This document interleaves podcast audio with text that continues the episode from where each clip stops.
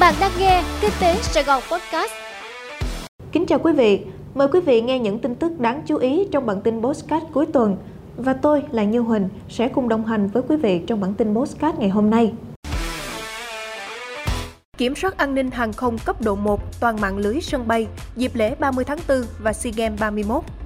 Ngành hàng không dân dụng áp dụng biện pháp kiểm soát an ninh hàng không tăng cường cấp độ 1 tại các cảng hàng không, sân bay, các cơ sở cung cấp dịch vụ không lưu, các chuyến bay xuất phát tại các cảng hàng không, sân bay trên cả nước trong dịp lễ 30 tháng 4, Ngày Quốc tế Lao động 1 tháng 5 và phục vụ Đại hội Thể thao Đông Nam Á lần thứ 31. Giai đoạn 1 áp dụng từ ngày 28 tháng 4 đến hết ngày 3 tháng 5 trên phạm vi toàn quốc. Giai đoạn 2 áp dụng từ ngày 6 tháng 5 đến hết ngày 28 tháng 5 tại cảng hàng không quốc tế Nội Bài. Cục Hàng không Việt Nam yêu cầu các cơ quan, đơn vị liên quan triển khai các biện pháp kiểm soát an ninh hàng không, tăng cường phù hợp quy định. Để tăng năng lực tại sân bay và đáp ứng nhu cầu đi lại của hành khách trong dịp nghỉ lễ, Cục Hàng không Việt Nam cũng vừa chấp thuận đưa vào khai thác trở lại một số hạng mục thuộc dự án cải tạo, nâng cấp đường cất hạ cánh, đường lăn cảng hàng không quốc tế Tân Sơn Nhất. Đối với việc kiểm soát y tế với người nhập cảnh, ngày 27 tháng 4, Bộ Y tế đã có văn bản hướng dẫn tạm dừng khai báo y tế COVID-19 đối với người nhập cảnh vào Việt Nam. Theo đó, Bộ Y tế đề nghị Ủy ban Nhân dân các tỉnh, thành phố tạm dừng việc áp dụng khai báo y tế với COVID-19 tại tất cả các cửa khẩu của Việt Nam đối với người nhập cảnh kể từ ngày 27 tháng 4. Bên cạnh đó, các đơn vị tiếp tục duy trì giám sát hành khách nhập cảnh tại các cửa khẩu theo quy định tại Nghị định số 89 ngày 25 tháng 6 năm 2018 của Chính phủ, quy định chi tiết thi hành một số điều của Luật phòng chống bệnh truyền nhiễm về kiểm dịch y tế biên giới. Ngày thứ hai đen tối, VN Index rơi tự do và mất 68 điểm. Nhịp hồi phục cuối tuần trước tưởng chừng sẽ giúp cho các nhà đầu tư bình tâm trở lại và qua đó tạo điều kiện để hỗ trợ thị trường chứng khoán hồi phục. Tuy nhiên, diễn biến trong phiên ngày thứ hai đầu tuần lại theo một hướng hết sức tiêu cực khi VN Index rơi tự do.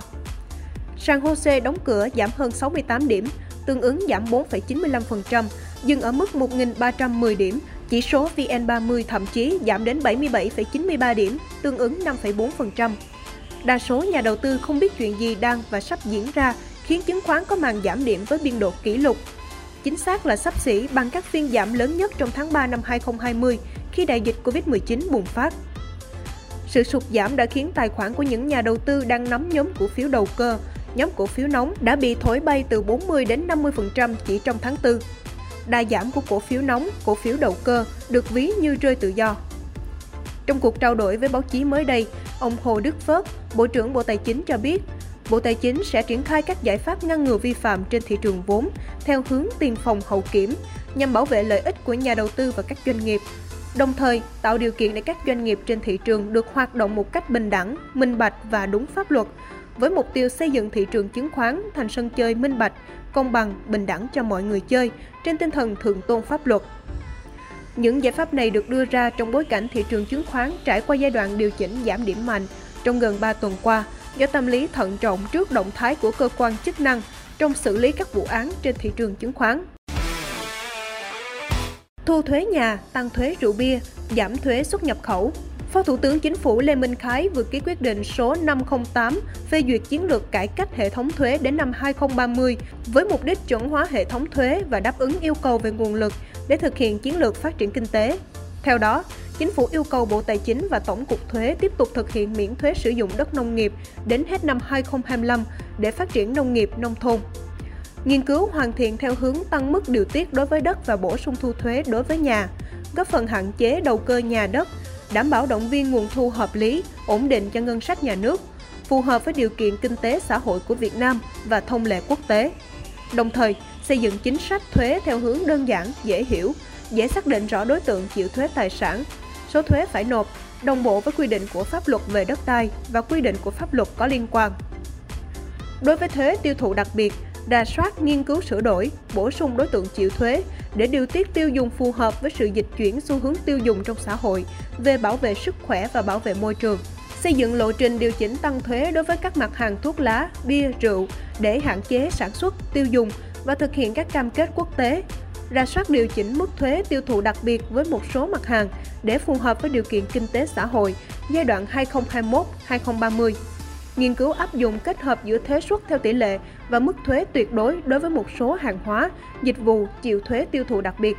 Đối với thuế xuất khẩu, thuế nhập khẩu, tiếp tục thu gọn số lượng mức thuế suất để đơn giản biểu thuế nhập khẩu. Phấn đấu đến năm 2025, số lượng mức thuế suất, thuế nhập khẩu giảm từ 32 mức hiện nay xuống còn khoảng 25 mức vào năm 2025 và 20 mức vào năm 2030.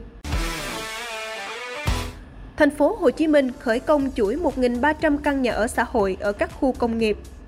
Ngày 26 tháng 4, Sở Xây dựng Thành phố Hồ Chí Minh đã phối hợp với Công ty Trách nhiệm Hữu hạn Xây dựng và Kinh doanh Nhà ở Điền Phúc Thành tổ chức lễ khởi công dự án nhà ở xã hội phường Long Trường, một trong những công trình trọng điểm sẽ cung cấp gần 600 căn nhà ở xã hội cho thành phố Thủ Đức.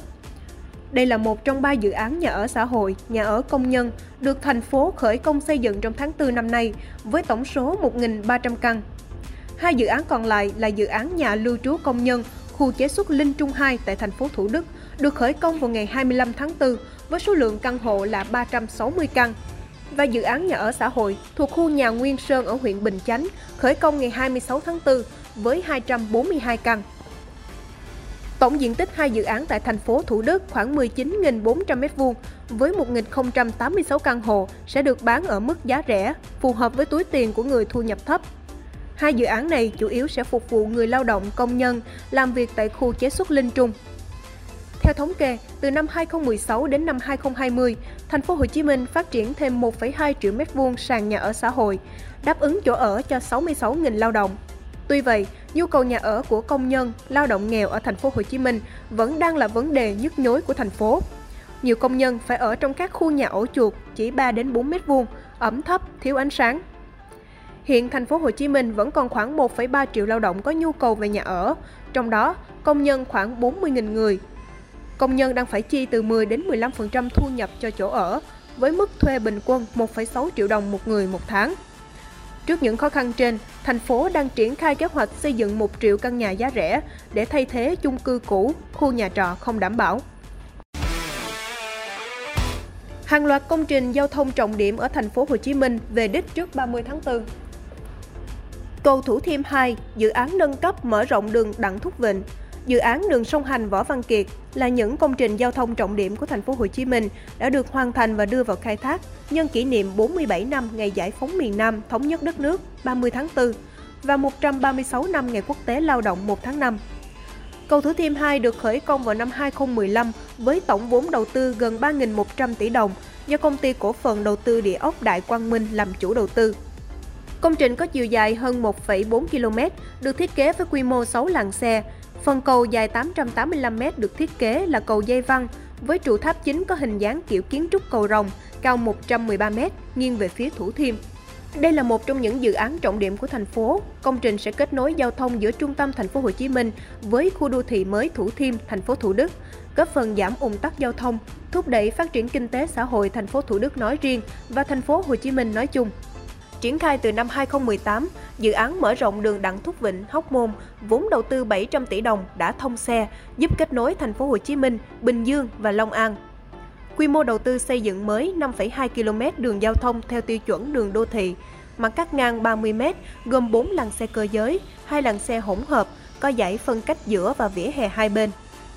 Dự án đường song hành Võ Văn Kiệt, quận Nhất, đi dưới cầu Cam Mét bên bờ kênh Tàu Hủ, được khởi công vào tháng 5 năm 2021. Công trình kết nối đường Nguyễn Thái Học đến Buster dài 615 m, rộng 7 m, với kinh phí xây dựng 54 tỷ đồng. Dự án do Trung tâm Quản lý Điều hành Giao thông đô thị Thành phố Hồ Chí Minh làm chủ đầu tư. Mục tiêu của dự án là tăng cường khả năng thông hành giao thông cho trục đường Võ Văn Kiệt, góp phần giải quyết ùn tắc giao thông tại khu vực trung tâm quận Nhất. Quý vị vừa nghe xong bản tin podcast cuối tuần. Hẹn gặp lại quý vị trong bản tin podcast ngày mai. Chúc quý vị có một ngày cuối tuần thật ấm áp.